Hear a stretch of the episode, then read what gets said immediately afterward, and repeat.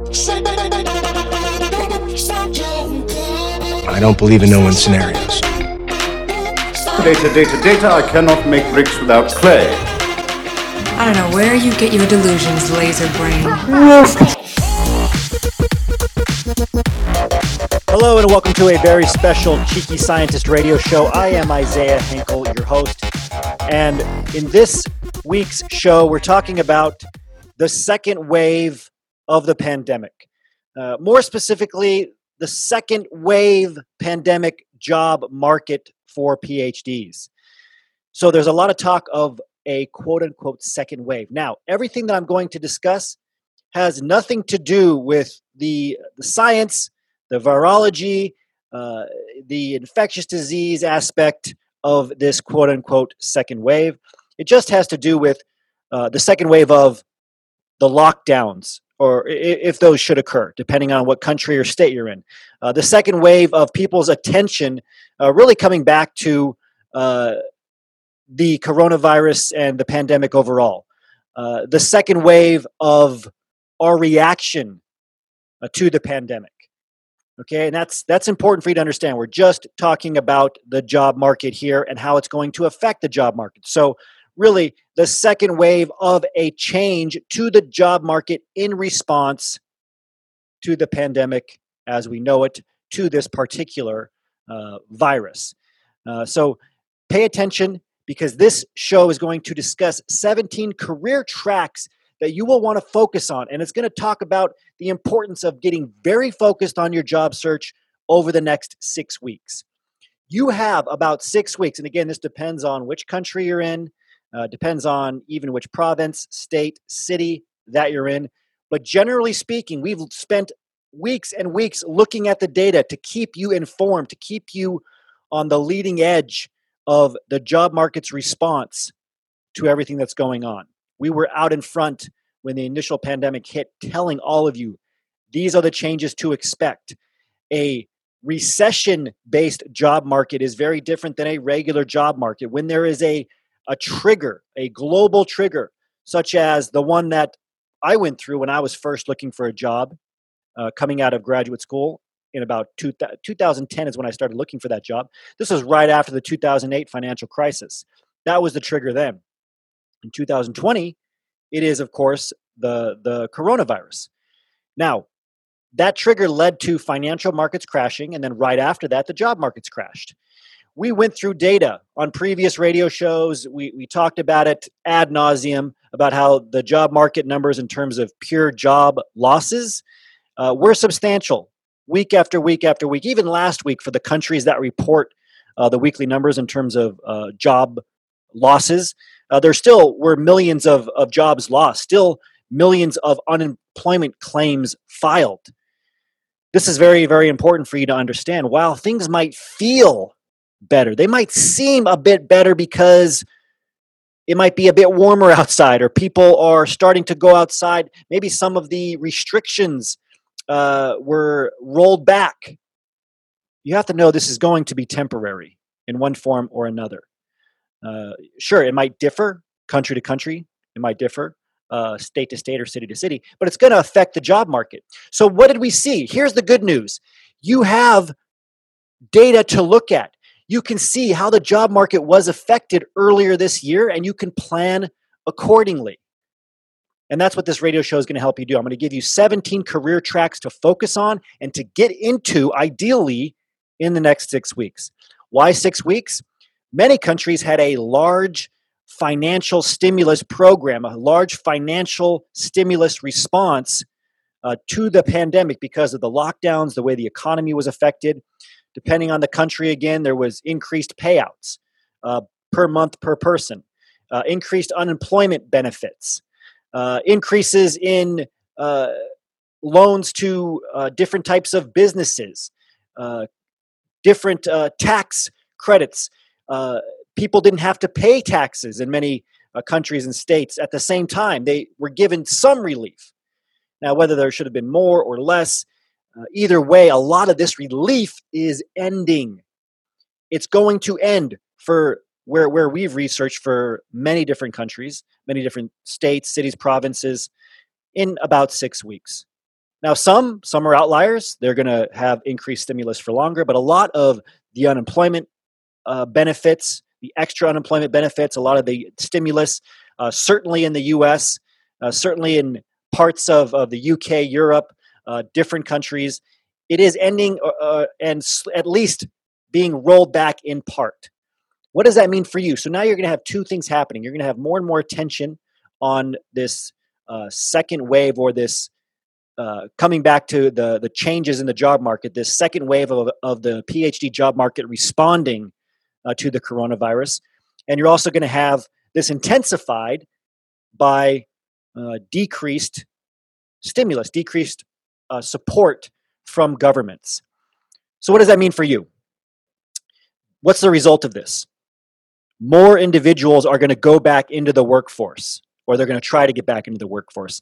Uh, people that were uh, take you know uh, had filed for unemployment were getting uh, increased unemployment and that allowed them uh, to not have to worry about getting a job when that goes away no matter how you look at it they're going to be more motivated to find work right? So there is lots of phds that were already in the job market before you who will be returning back to work or looking for work. That's more competition for you.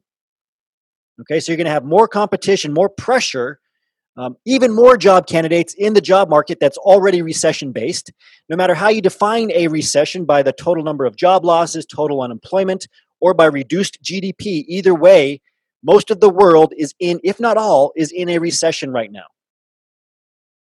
So, on top of the increased numbers of people piling into this job market, you're also going to have employers stop hiring they're going to freeze again.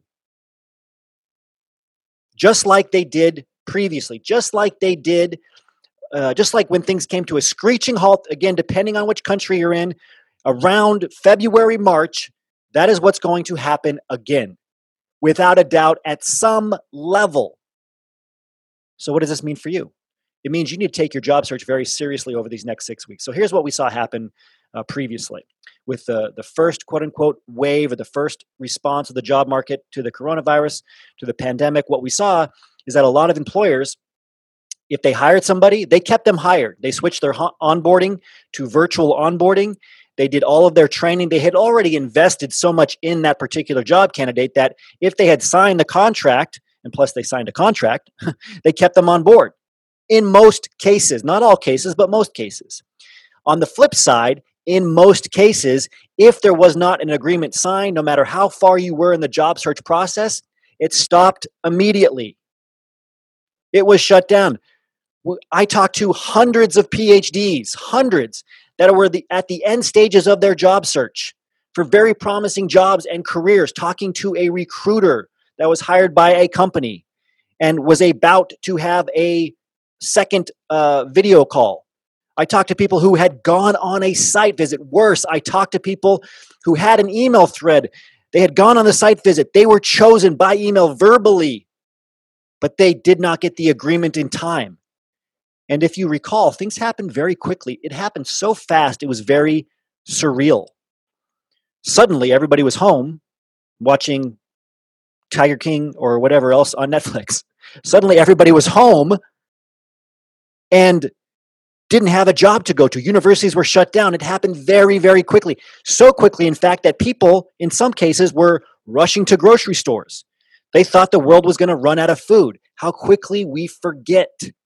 And the reason I'm bringing this up is because of the job market. Our focus here is the job market. What does it mean for you in your career? You have to be prepared, you have to be looking ahead. Now, in 2008, after the financial crisis, I remember a lot of people telling me, hey, you should, should start networking now. You should start building your network and taking your job search seriously. And I was like, You're crazy. I don't need a job for a couple of years. I'll be lucky to get out of here in 2010 or 2011. And they said, The recession, right? Recessions uh, hit later, right? The, the numbers come first. The financial markets crash first. The job, the, the raw data in terms of total jobs lost or gained are horrible initially but the effects to the overall economy can take years. We had somebody on a webinar recently uh, that chimed in in the chat box and said, yes, I didn't feel the effects of the 2008 financial crisis, the recession, uh, until about 2012. Uh, and that's true. If you look at the data, about two, three, four years later, that's when you that's when the peak of unemployment uh, was present.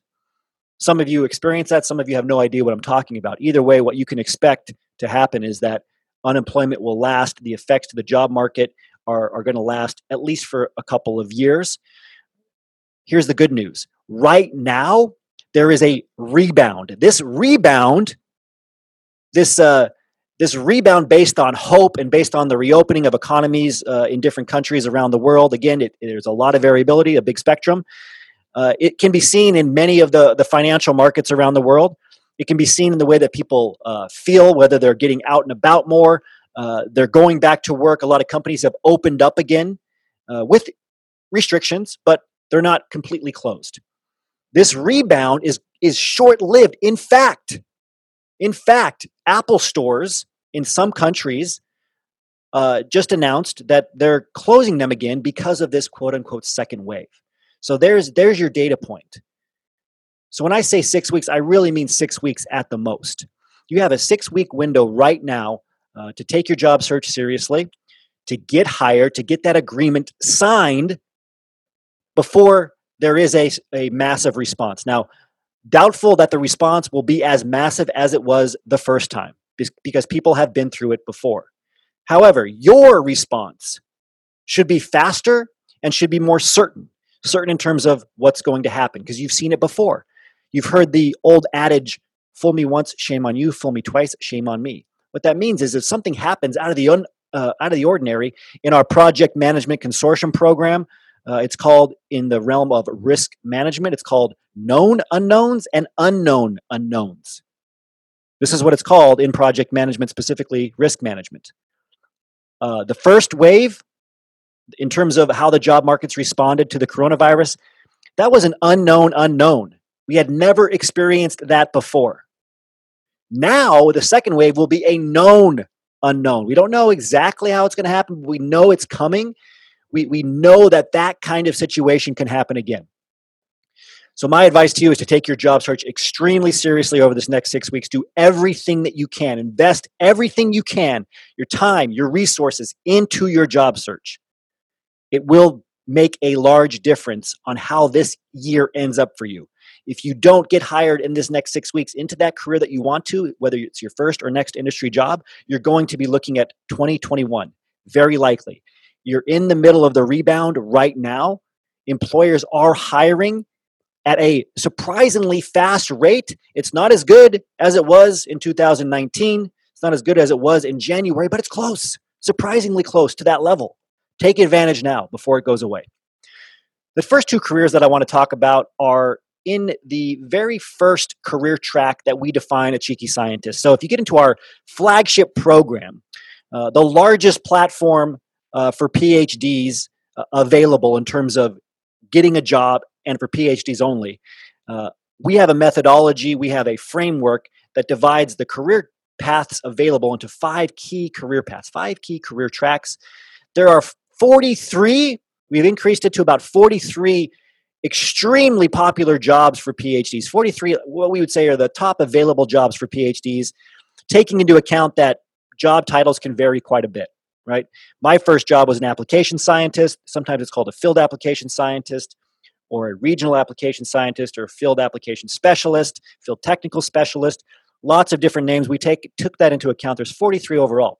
However, we're seeing 17 career paths that are essentially that, that, that were essentially and are essentially indestructible in the face of the pandemic. These are the careers that I want you to focus on.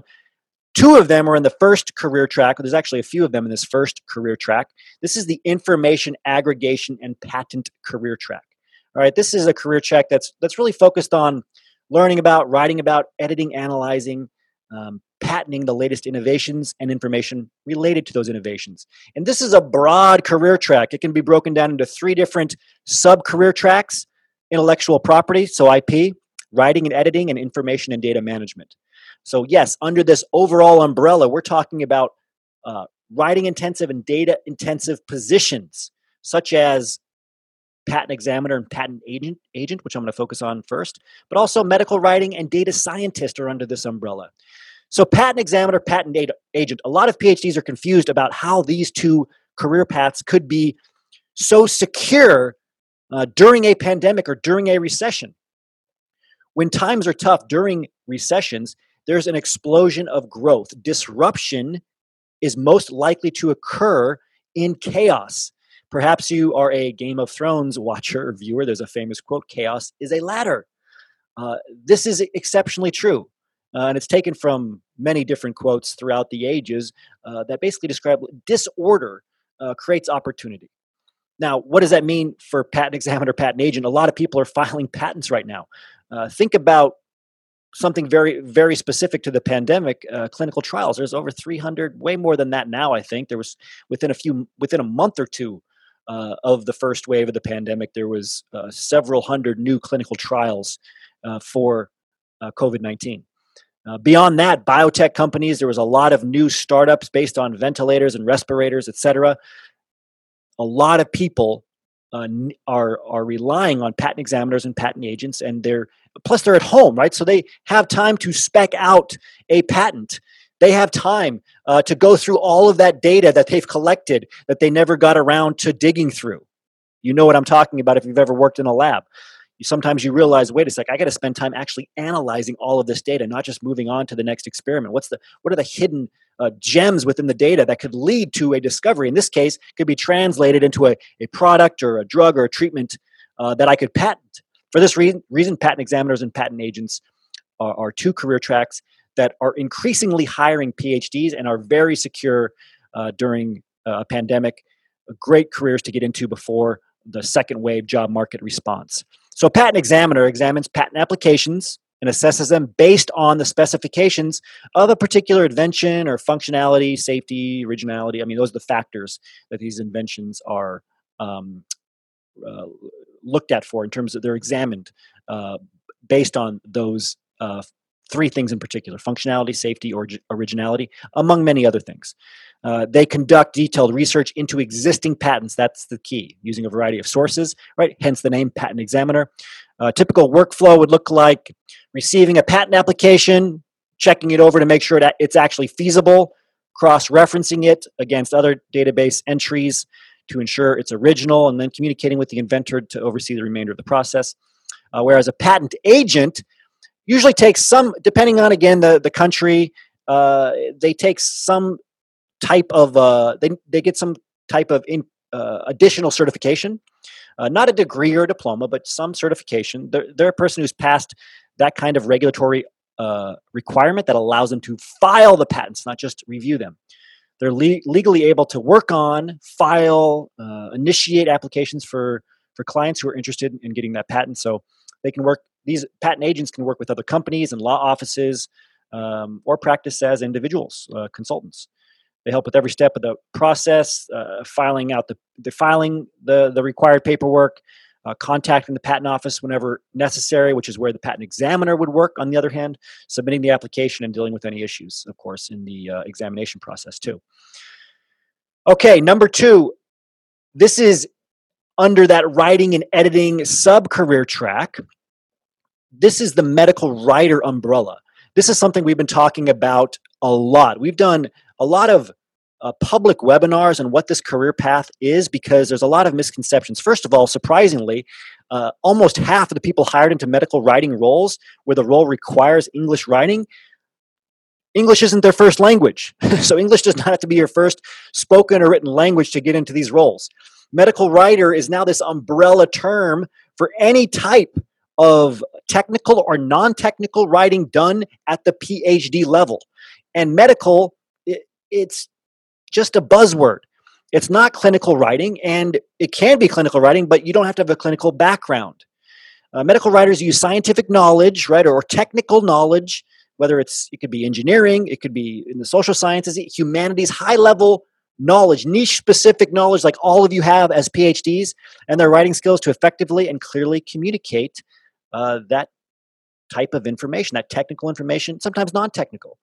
There's two kinds of focuses, really. There's the technical, quote unquote, medical writing, which includes uh, studies, drug trials, regulatory documents.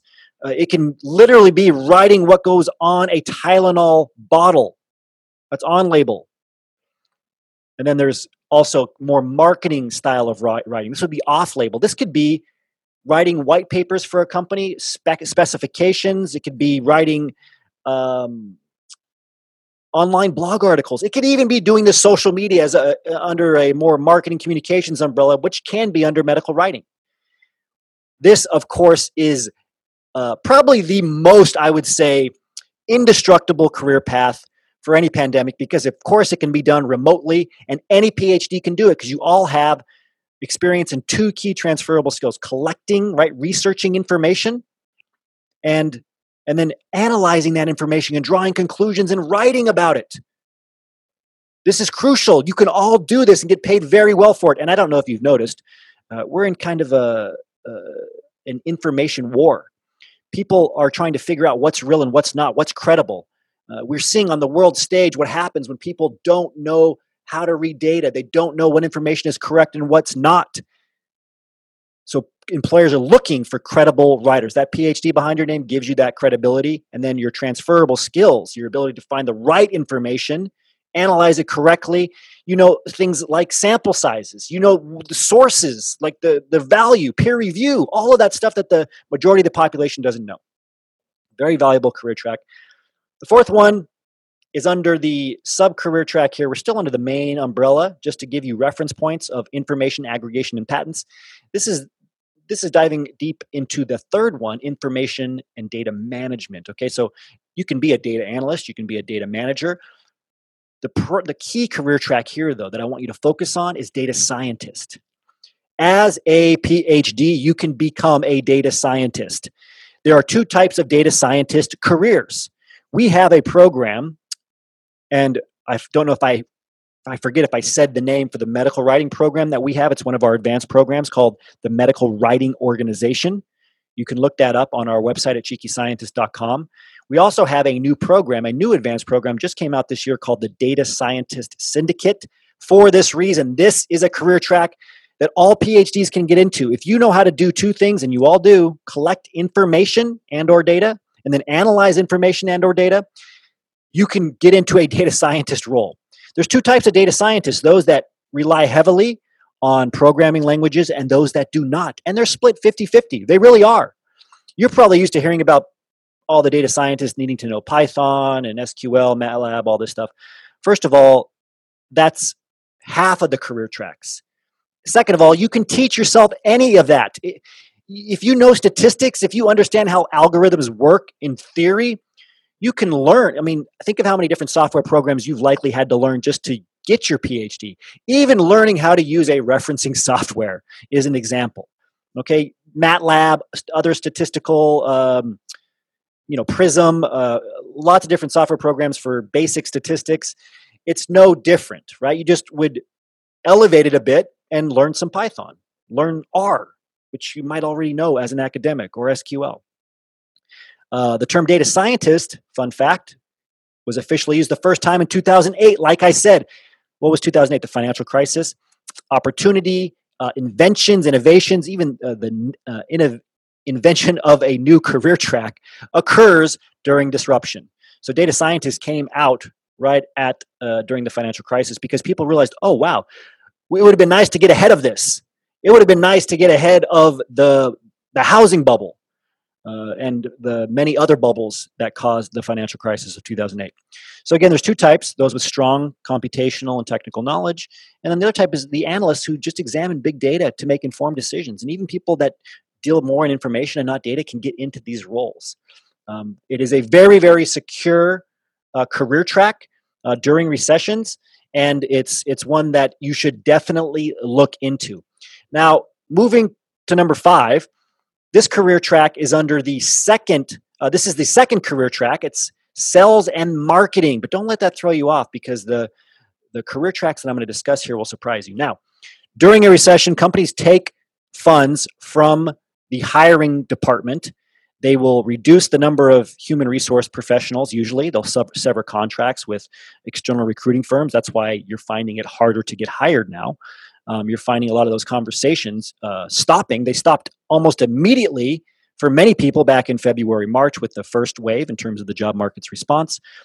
Um, and those funds they get shifted to sales and marketing because now the economy's down. People aren't spending as much so companies have to advertise and sell more. So they need more technical sales specialists. They need more technical support specialists. So sales and support those jobs are available for you. I'm not going to discuss them. They're always always peaking uh, during a recession the two that I want to focus on here under this career track, though, with you, um, that I think would be a bit more popular for those of you listening. First is the career track that I got into. My first job uh, title was application scientist.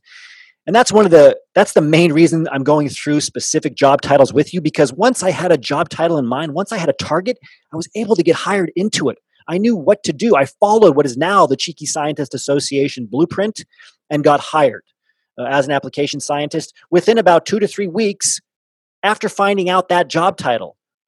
Doesn't matter how intelligent or driven you are, you can't hit a target you don't set. I'll keep saying this because it's true. You need a target. So, application scientists, they're responsible for the, the design, the really the uptake of the scientific equipment, reagent software, the tools required for the for a company or an individual to apply, hence the name application scientist, to apply another company's software or reagents or instruments to their work. Uh, they present and offer support services to customers regarding product usage, troubleshooting issues that arise during usage. They collaborate with the R&D teams uh, on sometimes both companies, the, the buyers and, the, the, the vendors, the creators of the product, um, as well as sales and marketing teams right? So they want to help implement customer feedback. It's a great role if you like R&D but you want to really the it's like being in medical science liaison, which I'll touch on later. That's that's in the pharmaceutical industry. The application scientist is the medical science liaison of the biotech industry. You spend a lot of time traveling.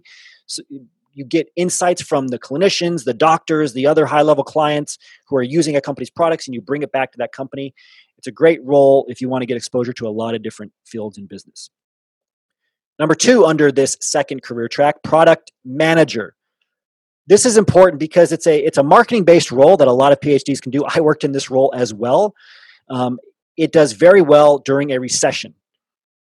This person develops and implements the most profitable plans to position and promote a company's product. So, if you work at a biotech or a pharma company or an engineering company or any company really, and they are producing something at a high level, they want to back it with some credible data. So you as a PhD, you speak nerd, and if you're a PhD, you can also speak normal person, right? If you've ever looked around you and said, like, wow, a lot of these people are kind of socially awkward, but I can talk to other people normally, right? If you've ever had that experience, you can do both, and it makes you very, very valuable. Okay.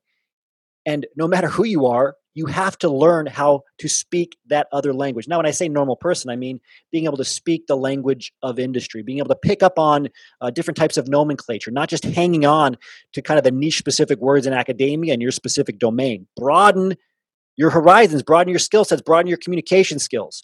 A product manager translate techni- translates technical details into customer benefits, uh, to really craft messages that are compelling to use marketing channels. So they'll work closely with people that are medical writers and marketing communication uh, to get that out there. But the they're coordinating the data. It's like a project manager of a particular product that's fo- but just focused on one product, right? So a product manager would be on the marketing side and would take a, a product all the way from conception all the way to market and support it post market. They follow and analyze market trends to position the products they work with R&D, sales and marketing, marketing communications, lots of other teams. So that's a, a great career track to consider because, like I said, a lot of companies are funneling more money into sales and marketing. And just because you might feel more comfortable in R&D because you've done nothing but research uh, in your academic career, they want PhDs in these roles because you can speak to a lot of these biotech, pharma companies, engineering companies, a lot of STEM companies, right? They're they're selling to other doctors. So they want a doctor who could speak the doctor's language, the researcher's language. All right, so the third career track is R&D, research and development. A lot of you will, will feel more comfortable here. Now, there's a variety of career tra- uh, uh, job titles within this career track. You know, R&D scientist, R&D engineer, Some new ones technology development um, associate, uh, health economics and outcomes research. Uh, the ones that I want you to focus on are quality assurance and quality control manager. Supply chain issues were one of the things that rose to the top after the job market, the first uh, wave job market response, right? A lot of companies realized wait a second, how, why can't we deliver our products to people?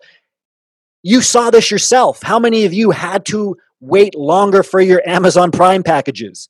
How many of you had to wait longer for things to be delivered? How many of you saw that at a grocery store or things that you were normally able to buy very easily in person or offline? All of a sudden, we're out of stock. There was delays. That's a supply chain issue.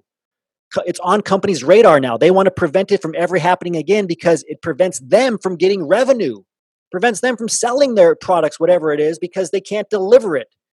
And people, if they don't get what they want on time, they never buy from a company again. QA is looking at that entire supply chain, analyzing data across a QC is more about the individual checkpoints. It's all about managing data. A very popular career track right now is user experience researcher. User experience researcher. So these they're essentially market analysts. This is like the new buzzword. This is the new uh, career track that I think is going to explode the same way that data scientists did in 2008 this is the one that's going to explode in 2020. We've seen a lot of our cheeky scientist associates get hired into this role. Uh, not just life scientists, not just engineers, physical scientists, not just people in economics, teaching and learning, but also people in the social sciences, humanities are getting hired into these roles. Home Depot hired one of our PhDs into this role. Hilton hired one of our PhDs into this role. Why? Because this role requires you to collect and analyze data to determine uh, why consumers make decisions, their consumer behavior, their wants, their needs, their priorities, how which way they turn, left or right when they walk into a grocery store. Who figures that out? A user experience researcher. Most of them turn right, by the way, and most grocery stores, which you'll now notice, put the produce in front of you. So it's the first thing that you see. Why do they do that? Because it has the highest margins. It makes them the most money. It's also the most perishable, so they need to keep the turnover the highest. People are most likely to buy at the beginning of their shopping trip. If you find this stuff fascinating, you would be a good user experience researcher. Starbucks, their parking lots, the ones that they actually own, their parking spots are wider than the average parking spot. Why? Because people are just a little bit happier if they have an easy time parking in a spot and are more likely to buy more stuff, even if it's 30 cents more per transaction because of a larger par- parking space, they make more revenue. That is the fascinating data that you'll look at, and both qualitative data based on focus groups, in person interviews, as well as quantitative data. This is protected because this can all be done virtually now. You can have virtual focus groups. There's tons of quantitative data from every company, because every company almost that's big enough has an app. So there's also that's where the, the user part of that job title comes from because these companies instead of just being a market analyst sounds boring right? Sounds like something that your uh, a job your grandfather would have. User experience researcher because software ate everything is much more exciting. Project manager. Product manager remembers in marketing. Project manager is usually an r&d very popular job. So popular that we created a new advanced program this year as well called the project management consortium that gives you uh, training hours uh, towards your project uh, project management institute PMP certification, as well as uh, certifies you as a project manager in industry at the PhD level. You get a certificate at the end of it. It's a great program with a with a great board of senior program leaders from Lilly Pharmaceuticals to other big name companies. Uh, project managers they, they implement projects with everybody working remotely organization becomes increasingly important. If you've had to work remotely, you probably noticed that there's a few, a few, problems, right? It can be harder to get yourself motivated. And if it's not hard to get yourself motivated, you've certainly seen it's harder to get a lot of people motivated. For example, a lot of schools switch to, like a lot of, uh, you know, kindergarten all the way up to high school, uh, they switch to a uh, online class model. The problem is, is that about half of the students would show up and less than 30% would actually submit homework or anything assigned. What did they all need? They needed more project managers. The project managers are the people who coordinate, they follow up, they set the schedules, they manage the budgets, the timelines, the milestones, all the deliverables.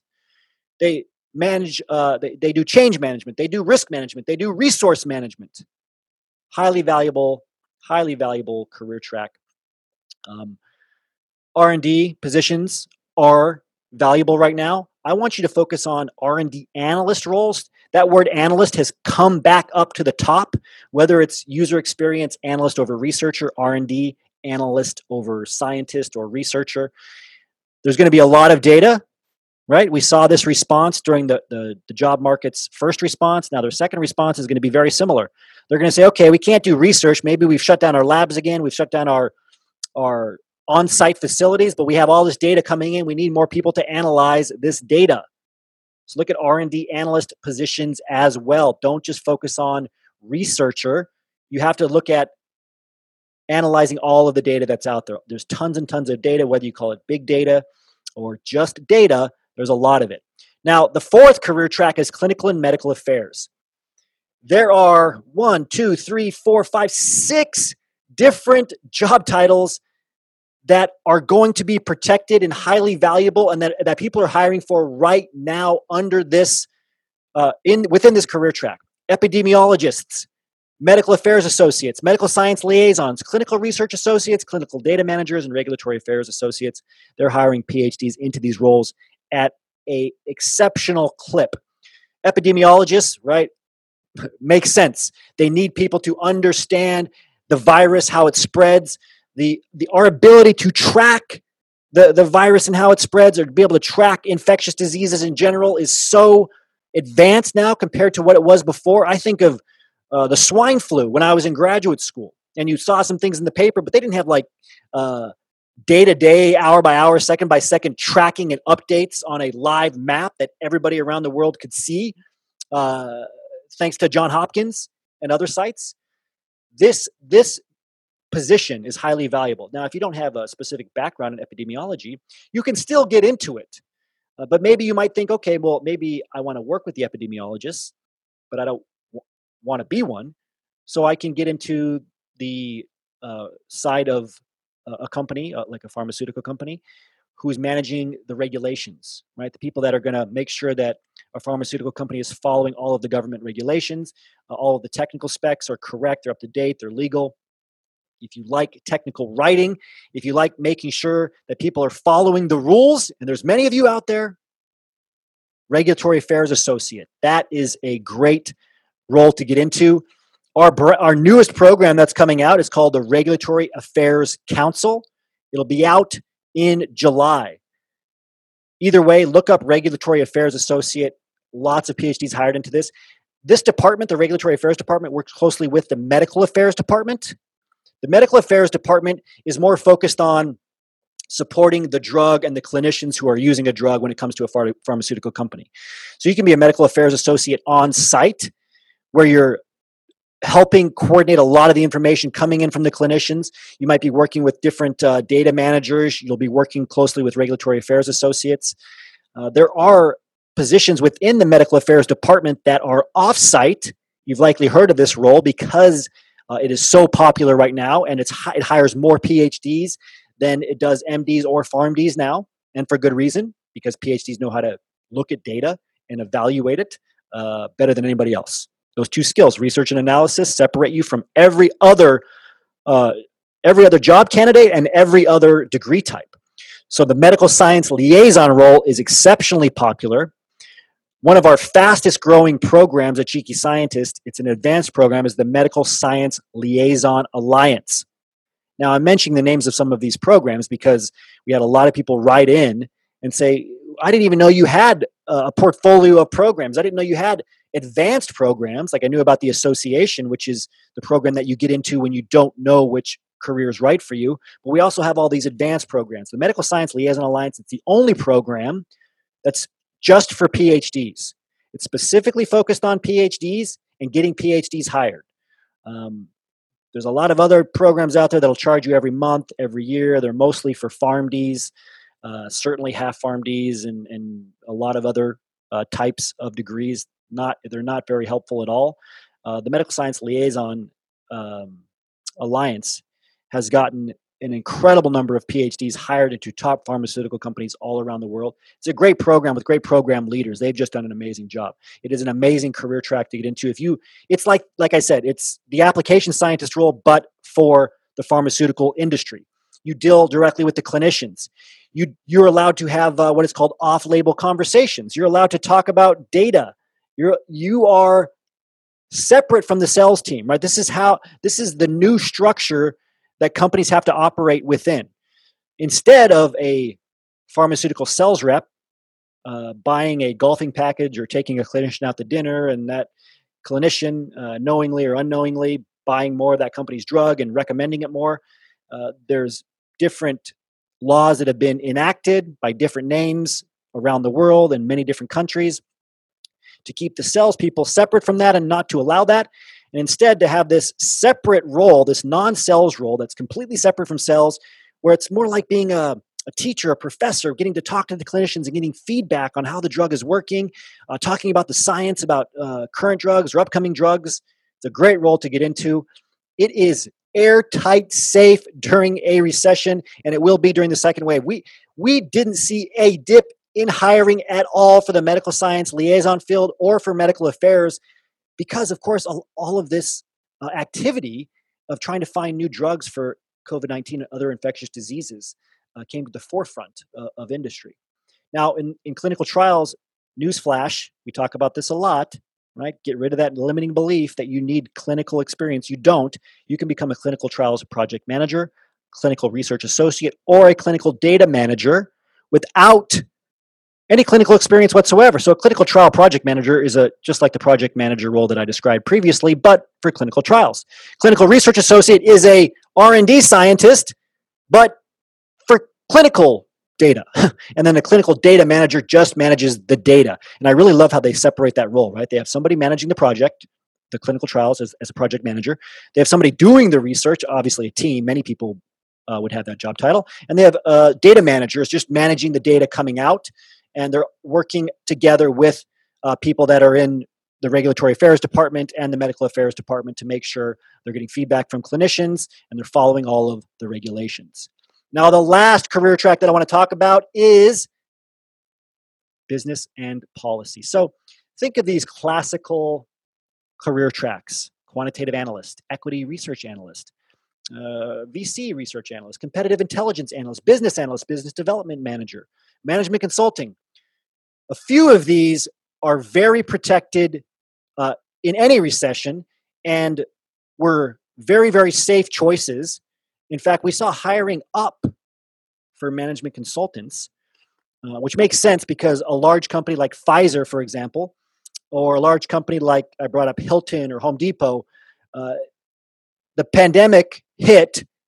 It was an unknown unknown. People were unprepared. Entire huge billion dollar companies were unprepared for it they had to keep their operations going. They had to stay focused on revenue. They couldn't fix the problem. They didn't have resources to fix the problem. All their resources were going towards keeping the company alive, making revenue the way they knew how to make revenue.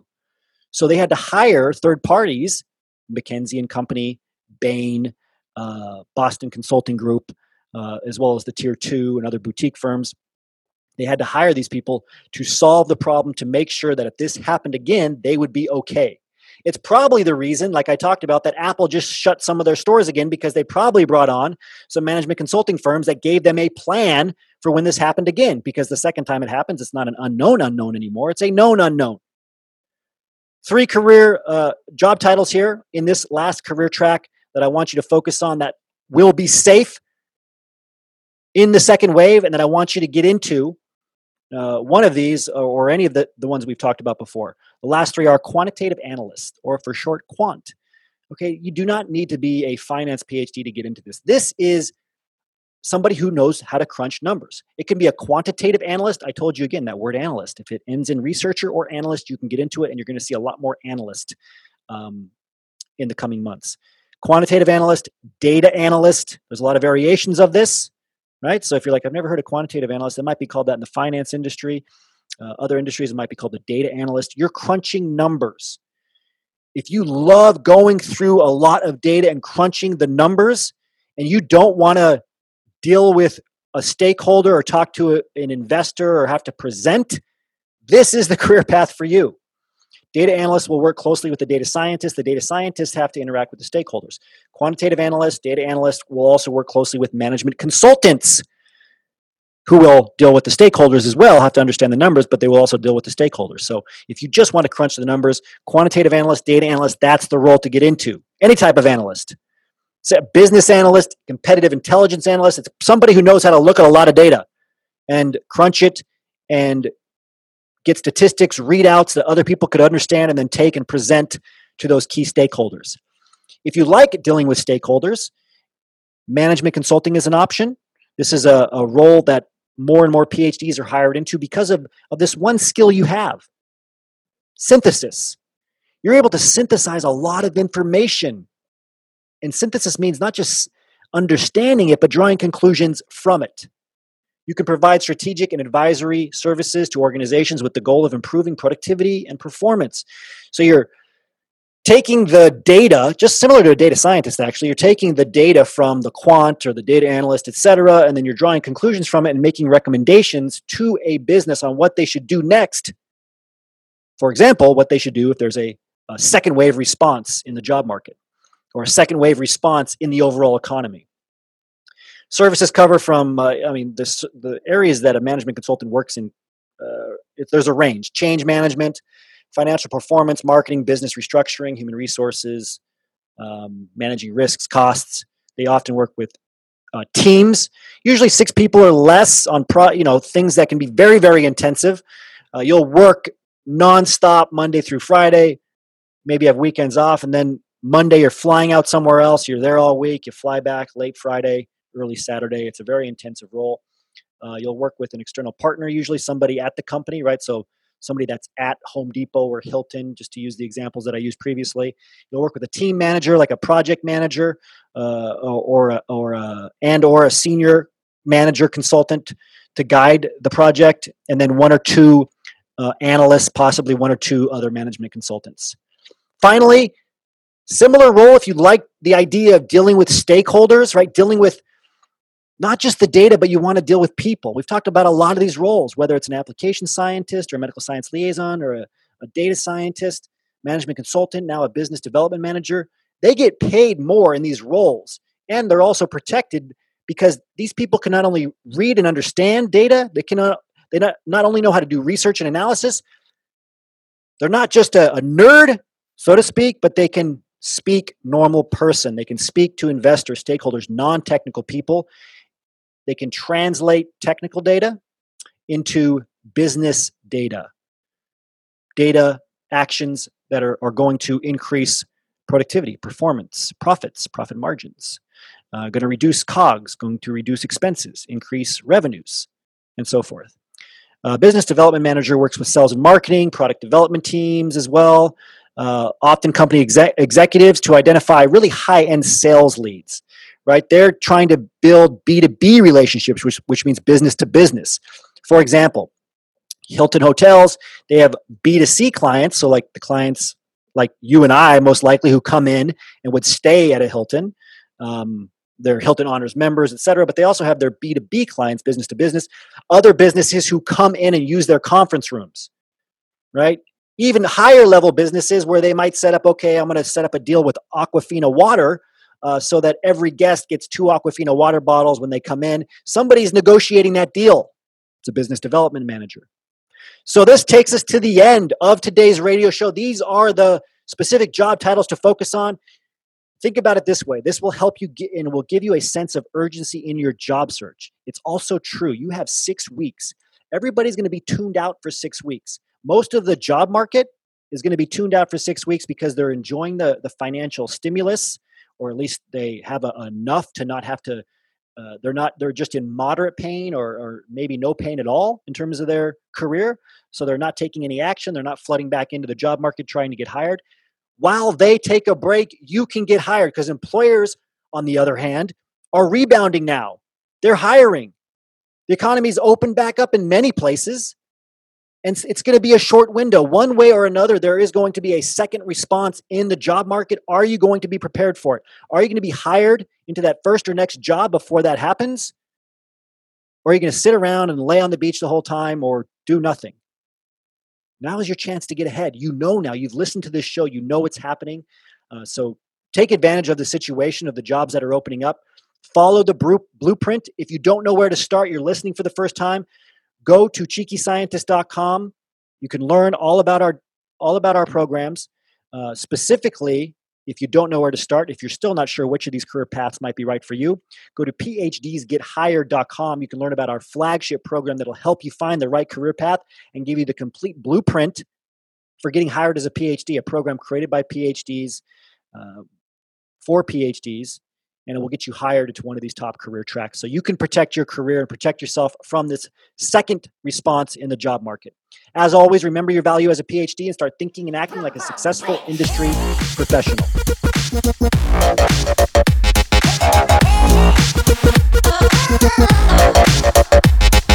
Are you worried about the rapidly shrinking job market?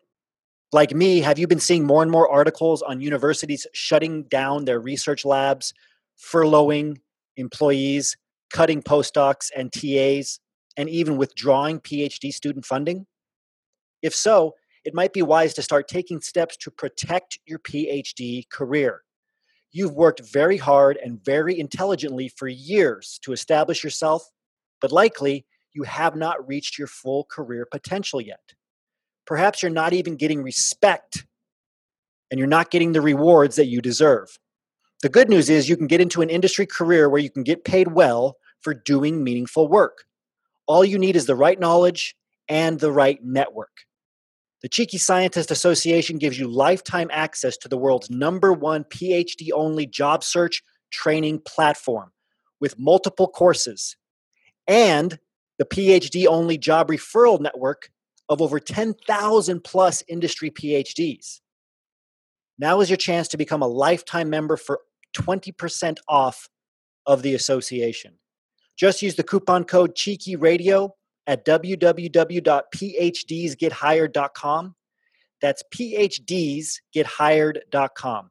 P H D S G E T H I R E D.com. Simply type phdsgethired.com into your website browser, scroll to the orange membership button, and click on it. Then enter the coupon code Cheeky Radio to get 20% off a lifetime membership now. No recurring monthly fees, no recurring annual fees. Nobody else offers this. PhDsGetHired.com. Use the coupon code Cheeky Radio. Remember your value as a PhD, and remember that knowledge is power and your network is your net worth.